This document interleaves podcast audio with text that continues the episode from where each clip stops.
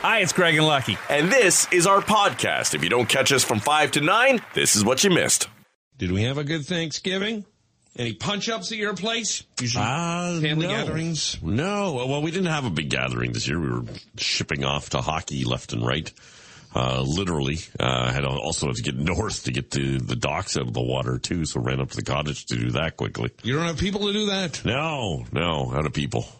Um, yeah, we had uh, we had a, a mass gathering at the uh, Venn Ranch, and we had a bit of a, bit of a turkey off in that I was roasting a traditional bird with the stuffing, and then my uh, my oldest son's uh, girlfriend's dad, they came up from Windsor, and he's big into the deep frying the bird. Oh, right. Yeah. How did that go? Kind of became a well. I'll tell you this to to start with.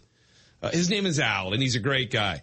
But he's too damn handsome, first of all, for for his own good. All right. So that's always been a sticking point with me. Gotcha. So, you know, he's quick to get under my skin with all his movie star handsomeness. Um, and I had heard some people say, uh, oh, it's, you know, it's a, it's a, it's a craze. Everybody loves doing it, but it's, it's always too greasy. And this was not. This was, uh, it was very, very good. Now he has a whole marinating system that he would not share with me. Gotcha. You can't let that cat out of the bag. It was quite funny too, because at one point I have a, a, a nephew who's uh, about, I guess, seven or eight years old. I don't know. I barely pay any attention to him, but um, he kept asking me for glasses of milk, which I kept getting. And at one point, I'm, I'm pouring him milk at the counter, and I see him go right up to Al and say, "I liked your better." Oh. Turned on his own blood. So I threw that milk in his face and we dropped it. We went to town, fisticuffs right there in the living room. And let me tell you, he swings a hell of a punch. They go low. Yeah, right around the pills. Right around the pills. So, yeah, no, listen, we've been recently watching The Bear, and one of the great things about that show is it's, um, first of all, Bear. I don't know if I know this show. it's uh, I can't remember the guy's name. He was in Shameless. He was one of the sons in Shameless, and he plays a head chef who comes from like a Michelin experience Okay. restaurant. And his brother dies, and he comes back to Chicago to run like the family kind of diner. Gotcha. And there's all sorts of headaches and problems and things uh, going on. But one of the things it does really well is in the kitchen when they're when the rush is on. Yeah. And uh, you know he's got like four or five cooks and he's got sous chefs. He's got everybody doing something, and it's chaos. Yep. you know, kitchen area is very tight. And so they're always yelling chef, chef, which kind of gives everybody a heads up and they'll yell back or corner if they're, you know, moving around. Uh huh. And so we, because Rhea and I had watched it, and it turned out that my uh, son and his girlfriend had also watched it, we incorporated that. And I think it really had some effect on nobody getting burnt or things getting broken. And booze was involved. I mean, the shots were flowing from about 10 a.m. Uh huh. Because we have this other thing now when a bell rings, somebody who rings the bell has to make the shots. Or someone rings a bell when it's time for shots. What? And all must gather for a shot. There are no exceptions. oh My God. And at one point, The lengths of your alcoholism. uh, uh, well, it's a group problem now. this really is. And I, uh, at one point, my uh, my son's girlfriend's mom accidentally made what sounded like a bell noise. She was doing something, Gotcha. and so it was immediately we pounced on her. Make a shot, make a shot. We all need a shot, and she in a panic didn't know what to do. so that, that was fun. So by the time uh, dinner rolled around, we ate about four o'clock. Uh, and I had been at it. I think we'd started with the mimosas at about uh, eight or nine in the morning, and I uh, so I was pretty well into it. By I was cooked as the turkey was. but then later in the night, Craigie got a, a second spring in his step, and we were doing the uh, Switch Nintendo and bowling. Okay. And I was striking like a madman. And now there's video of me dancing around saying all day with the strikes, all day. Wine in one hand, striking with the other. Hit your groove. Yeah. Now, if I tried it sober on Monday, it would have been in the No. gutter every time. But anyhow, it was a it was a good Thanksgiving, and I hope everybody else had a great one. I was actually talking to a coworker coming in this morning, and she said that uh, her and her husband spent a rather cold Thanksgiving because they went camping. What? They went camping. Now, I guess they have a trailer, but then they invited her parents. And so I guess there's not enough room in this trailer for four. And so they ended up sleeping in a tent. Uh, No, no, no, no, no. Not no, a no. chance. No. I mean, you don't have to be like the pilgrims. Kill your own bird. what length are you going to? And it was cold this weekend, like the fall, uh, you know, has really arrived. And I just thought, you know, camping is one of those things you do as a young person. Right. Mostly to get away from your parents. Uh-huh. Or to try to get a leg over. Yeah. Well, you don't own a home No. or a, a place to try that. Right. You gotta get a tent for that stuff. But once you have, oh, I don't know, income, no more sleeping on the ground. Enough of that. I could not imagine. First of all, what's going on with the husband where he's willing to give up his camper to his in-laws to go sleep outside? Right. There, there would be no Thanksgiving whatsoever. that would be the most anti-thanks of Yeah. Thanksgivings. Then she rolls over in the sleeping bag and says, what are you thankful for, sweetie? Absolutely nothing. I'm thankful for divorce lawyers is what I'm thankful for. There is a, a big study going on in Europe uh, about uh, fathers and paternity leave. Now, of course, you got maternity leave with the moms, you got paternity leave uh, with uh, with dads, Uh-huh. and how it is uh, very important for a dad to uh, take some leave with his kids, and there's a whole bunch of different benefits. They're more likely to have a, a closer relationship with their children if they do uh, paternity leave, uh, better relationship with their partner because there's the splitting of the duties. All good for everybody's mental health. But this one is also on the list for dads and why they should take paternity leave. It'll stop men from drinking too much. Turns out if you're at home and uh, getting used to being a, a parent, Right. raising children, rather than struggling with the trying to juggle work and parenting, there's a less uh, likely chance that you'll lean on liquor as a crutch. I would say being around the kids for too much is a reason a lot of dads would lean on alcohol. Especially if you didn't have to go to work the next morning. I remember when my boys were young and the lovely Maria worked Saturdays because she was uh, running her aesthetics business then. And, uh, I would have them to myself all day. And I could load bricks by hand into a truck for 18 hours a day Uh huh. and be less exhausted than I was watching those two. Right. Oh, there would be days, and I and I couldn't say anything, of course, because I worked in the morning. She always from the. I think Daniel was born in September, and like the following February, I started my morning radio career. So she had him like all the time, both of them, every morning, every day. So there was no chance in hell she'd come home on a Saturday night, and I go, oh, I can't take this. but I do remember, and I'm sure it's true of for all parents at some point. I remember there was like a Saturday morning, and uh, was it like spring, May, something like that, and uh, the kids were just being a nightmare. There was one of those days that you could not control them on any level. They are fighting and screaming and crying and up and down. And I saw two guys across the street who were probably in their, around my age, probably late twenties or early thirties. And it's about like, it's only like 11 a.m. and I've already had enough. and they're throwing golf clubs into the back of a, a truck and they're having a pint before they leave and they're just laughing. And I wanted to go over and, and put a hate crime upon them. I wanted to take those clubs and wrap them around their head. It was kind of like, you know, in space, nobody can hear you scream. My hands were against the living room window and I was just like, get me out of this nightmare.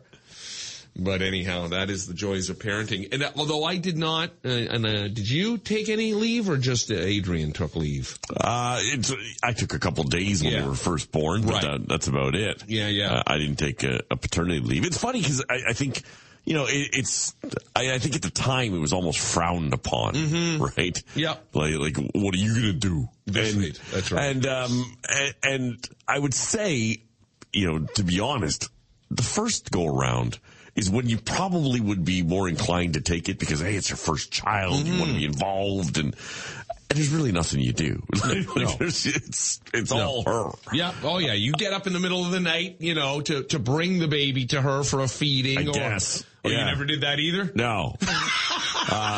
Honestly? Well, the baby was right there. Where am I going to go get it? From the side of the bed to the bed? you are a thing of beauty. Oh my gosh. I, uh, like I, I had a buddy who was, he was like, oh yeah, I, uh, I help hold the head to get it into position to nurse. I'm like, are you crazy? What do you, what, well, I think I did that. Really? Yeah. I- what, were you golfing the day they were born? no. You were the guy across the street. I quit from the me. back nine. It was fine.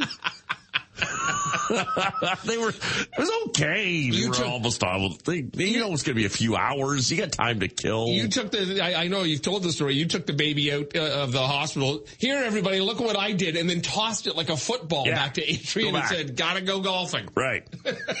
no, but I was just going to say, I, I think most people would be inclined to take paternity leave on the on, on the first child. Sure. It's the second child. Yeah. Where you would really, she could really use some help. Right. When there's a toddler running around and you're trying to still take care of this newborn infant. So, how did Adrian uh, hold the baby and get your dinner ready every night? Wow, it's a, it's a, it's a skill. No, you just went and ate at your mom's house. I just Left her at home. with the Baby. Bjorn helps in that one. I have said this a few times. I'll say it again. I believe there is going to be an answer to all health issues before my time to uh, shed this mortal coil comes along, and I will live for eh, 200 years, something like that.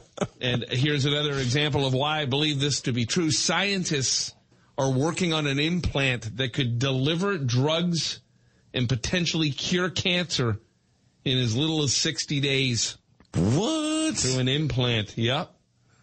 It's happening. You imagine, in, even in our lifetime, if cancer was eradicated? Could you imagine? Right. Yeah. Yeah. I mean, there's, they continue to work on it. There's Yeah. certainly lots and lots of research and, and, and money to put towards research. It, it, it's shocking in some senses that we haven't figured out with all the things that we have figured about the body and DNA and, and, uh, and how the body operates and sends messages and signals from one to another, how we haven't figured out what yet has caused, you know, this. We've figured out in some ways how to really get detection early. Yeah. And, uh, and, and nip it in the bud in some senses, but, uh, we really don't know enough about what causes it yet. I mean, there's a lot of cancers that at one time were an absolute, well, all cancers at one time were an absolute death knell, but now there's many of them that, yes, either caught early or they're just not as extreme. Like things like pancreatic cancer is really bad and, and Yeah. almost uncurable, but there are many of them now that, yes, it, it uh, They haven't said where this side. injection happens though yet, have they? Where it happens. Or what they're injecting? Which was the size of this thing? oh, Like, hey, we gotta shove a tennis ball in there somewhere. if, if it gets rid of cancer in 60 days, shove the tennis ball and the racket. Shove it all up there. I'll take it all. now, here's another example of how things weren't better in the olden golden days. right. Cannibalism was a common ritual at funerals in Europe 15,000 years ago. Why? Early humans would eat their friends and relatives when they died. Not because they needed to, it was just part of their culture. Ugh. Yeah. Want to go to a funeral? No, no. I said my piece already. Oh, we're going to a funeral, bring your best knife and fork. and it has been found that being a vegetarian might be in your DNA. Some of us are just genetically predisposed to find it easy and enjoyable. Okay. And I, I, I get that. It's kind of like, you know, it's like uh, cilantro, right? Some people love it, Right. others can't stand it. And I am one who I will eat vegetables, but somewhat begrudgingly. Like I know I got to get them in me. But then I, I have vegetarians in my life and they seem perfectly fine with consuming a bowl full of broccoli and that's it. Maybe they just have less taste buds. Maybe. The only problem I've noticed with vegetarians, as much as they avoid the meat, and I understand why, their diet for a lot of it is really crap because they eat a lot of crap Mm. to fill out what they're missing. They're always hungry. There's always Yeah. cookies and, you You know, gotta be very and- diligent with it. yeah. To Yeah. get those, get enough you know, protein. And, So with the Thanksgiving this weekend, we have two vegetarians who will be at our ta- uh, table. So we got to get the tofurkey or whatever they call it. oh, really? the mushroom gravy for them and yeah it's a whole thing and and i that would be i think my problem uh trying to be a vegetarian is i i would hate inconveniencing everybody else Right. Yes. that's what i keep telling myself I uh, well, I said at one point, I don't even think I could date a vegetarian. like, like, I can only think of you know if you're back when you were dating, you had to bring your significant other, girlfriend, or other partner to uh, to to a, a Thanksgiving family meal. Right. But then you had to make that call to a relative and say, yeah, by the way, Mm. you know, I'm bringing so and so. They're a vegetarian. Uh, you know, Yeah. Will there be options? I think a lot of vegetarians just assume that they're eating something on the way home. If, Yeah. it's, if that's not the case. i mean now that we know and we have these vegetarians in our life then we we make adjustments for that Right. but yeah early on now what if adrian turned around and made a lifestyle choice and said she wanted to become vegetarian Right. Well, that she she's ingrained in the family enough that she could make that call and make the calls subsequent. That has to, well because that's the thing when they come. It's like, yeah, does this salad have bacon in it? Does this even- dressing have this? And does this gravy have you Right. know beef stock? I don't know. But even day to day cooking, like for the family, Right. it would become an issue. Because if you were, let's say, going to make like a stir fry, Right. now all of a sudden, okay, I can't put the steak in the stir fry. Mm. Yeah, I mean, many of the meals that we have, she will probably go a vegetarian route, Right. or like she'll have a salad while we cram down something else. Right. Well, and she does most of the cooking anyhow, Right, right? So that's it's not it's not like it's on you to figure it Not out. Not like a massive adjustment. No, it's a Great scam you've pulled. it's a fantastic It's one. Unbelievable. Yes. How Shut you, up. how Shut you up, can go? She's not. Don't going. ruin it. How you can go off the air at 9 a.m. Yes. and somehow not be responsible for pulling a dinner together?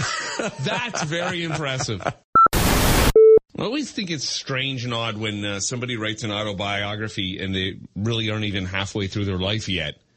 You know, I, I read uh, Colin Jost from SNL. I read his, and he's a pretty young guy, I guess, probably in his maybe probably in his early forties, and then uh, and it was I mean it was a great book. He's he's a very funny guy, but I did think it was a little young. But then it is kind of just the maybe it's like the part one, and here's how I got to SNL type story. Yeah, he's 41. I would imagine most people, guys who read, just want to skip ahead to find out about the Scarlett Johansson. and How the hell did that came out? Yeah, well, uh, he didn't really go too deep into uh, sharing that. Right. Like, well, he had sex in the elevator at 30 Rock. There was none of that. Oh, come on. Um, but, um, but so then I, then I saw recently that Cecily Strong, who I think is very talented and very funny.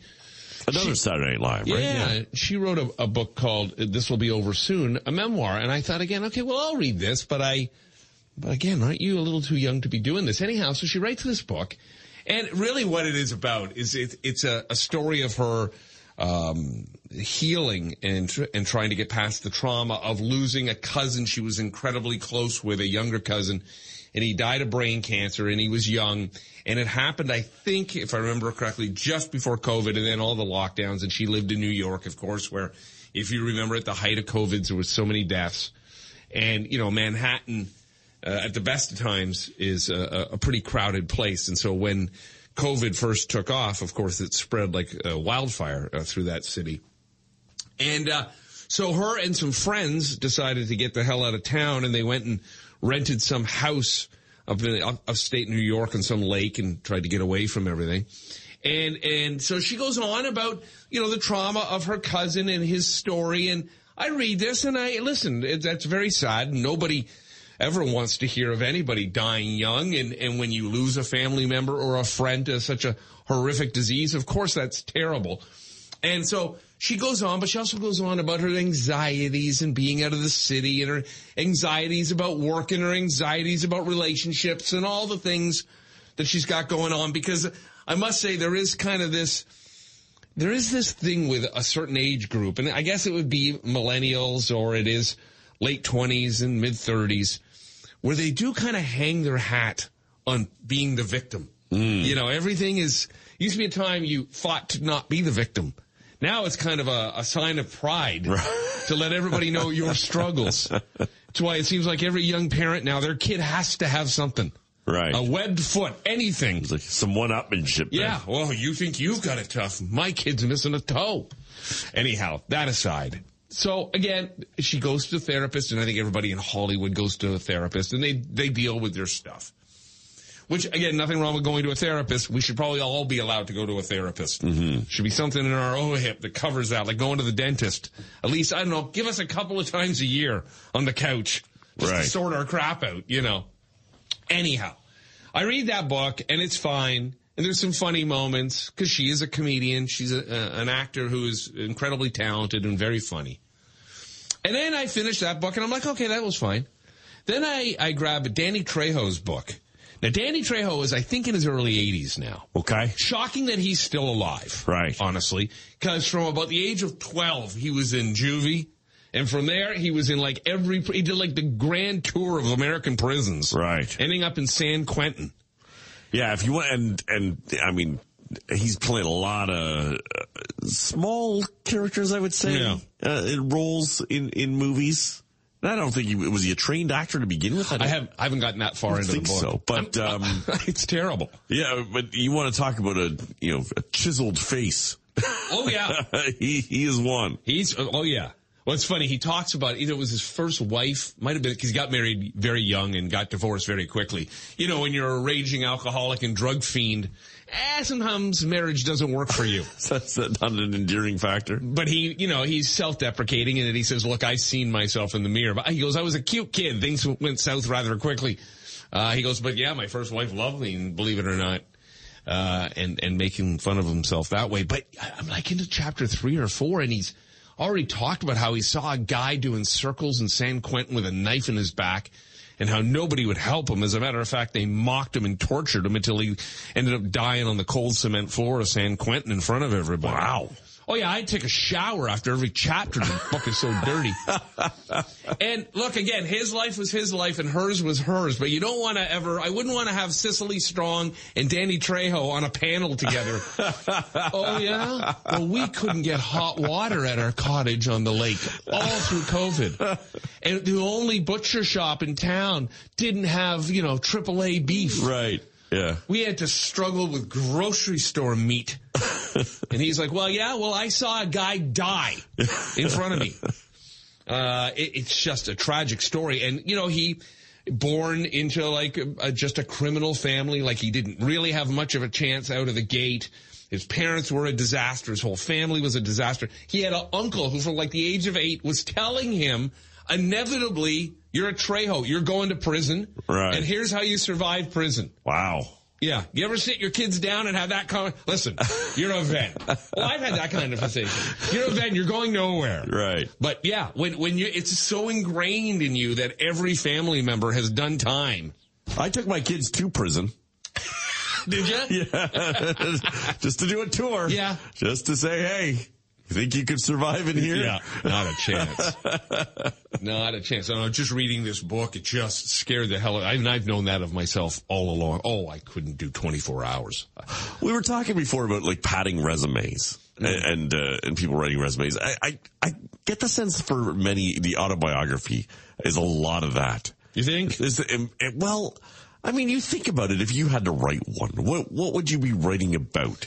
You Right. have to even have the memory to recall Well, that's it. There's like, you know, I've always been impressed with Nikki Sixx and the Heroin Diaries that he could actually remember Right, right. any of the stuff that happened Yeah. through all of that and uh, the detail to which they remember it. There has to be a lot of embellishment there. I mean, the whole idea of an autobiography is really self-serving and, and there's a lot of, to me, conceited behavior in here's me, here's my story, you must want to read it. Well, I, I, I, I, I really love autobiographies. It's probably the, the main type of reading I do. But I, cause I just find people who have hit any heights of success, I'm intrigued. I mean, I, listen, I could care less about hockey, but I even read, uh, Tie Domi and, and, uh, Wendel Clark's books. Right.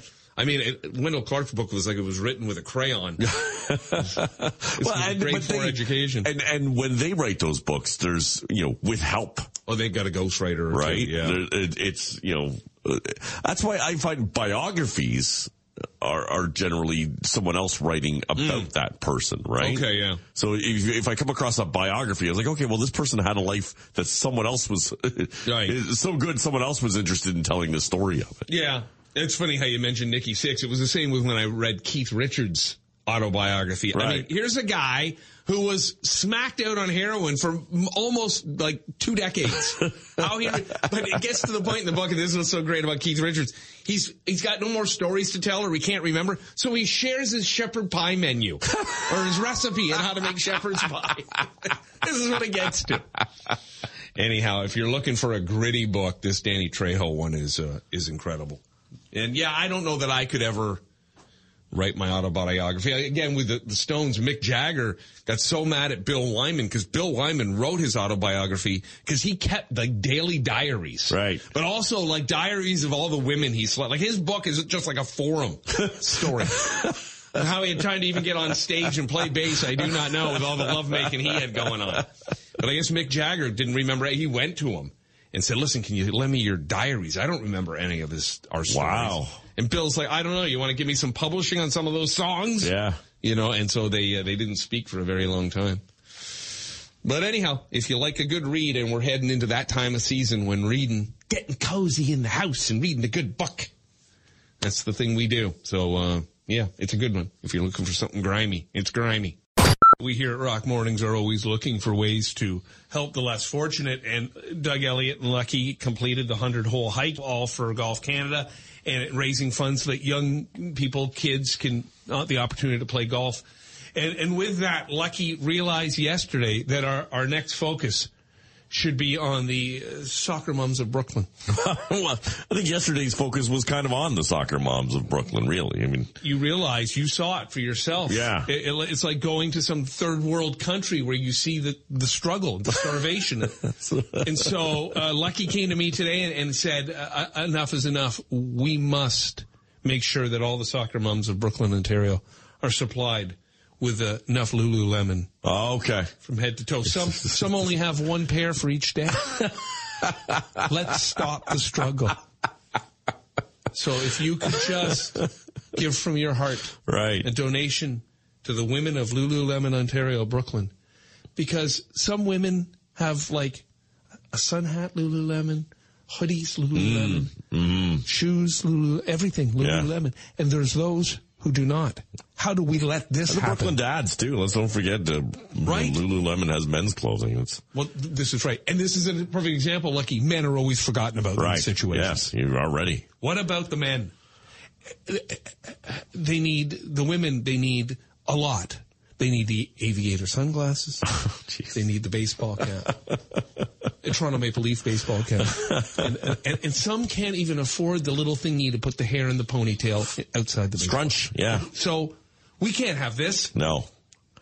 No. I'll have to have another. I'm not playing another hundred holes for that though. Oh no, not we won't do that for that. This is simply this is simply a donation bin. That was quite enough. We Nine hours, 20K, 335 shots. No, that's enough. we need an intern to go door to door. Pleading. Like a UNICEF box. That's right. That's right. Something like that. Can you please give to the women of Brooklin? We're- We've already uh, reached out to Sarah McLachlan. She's going to sing a yeah, song. we need to put her her music underneath your plea for help.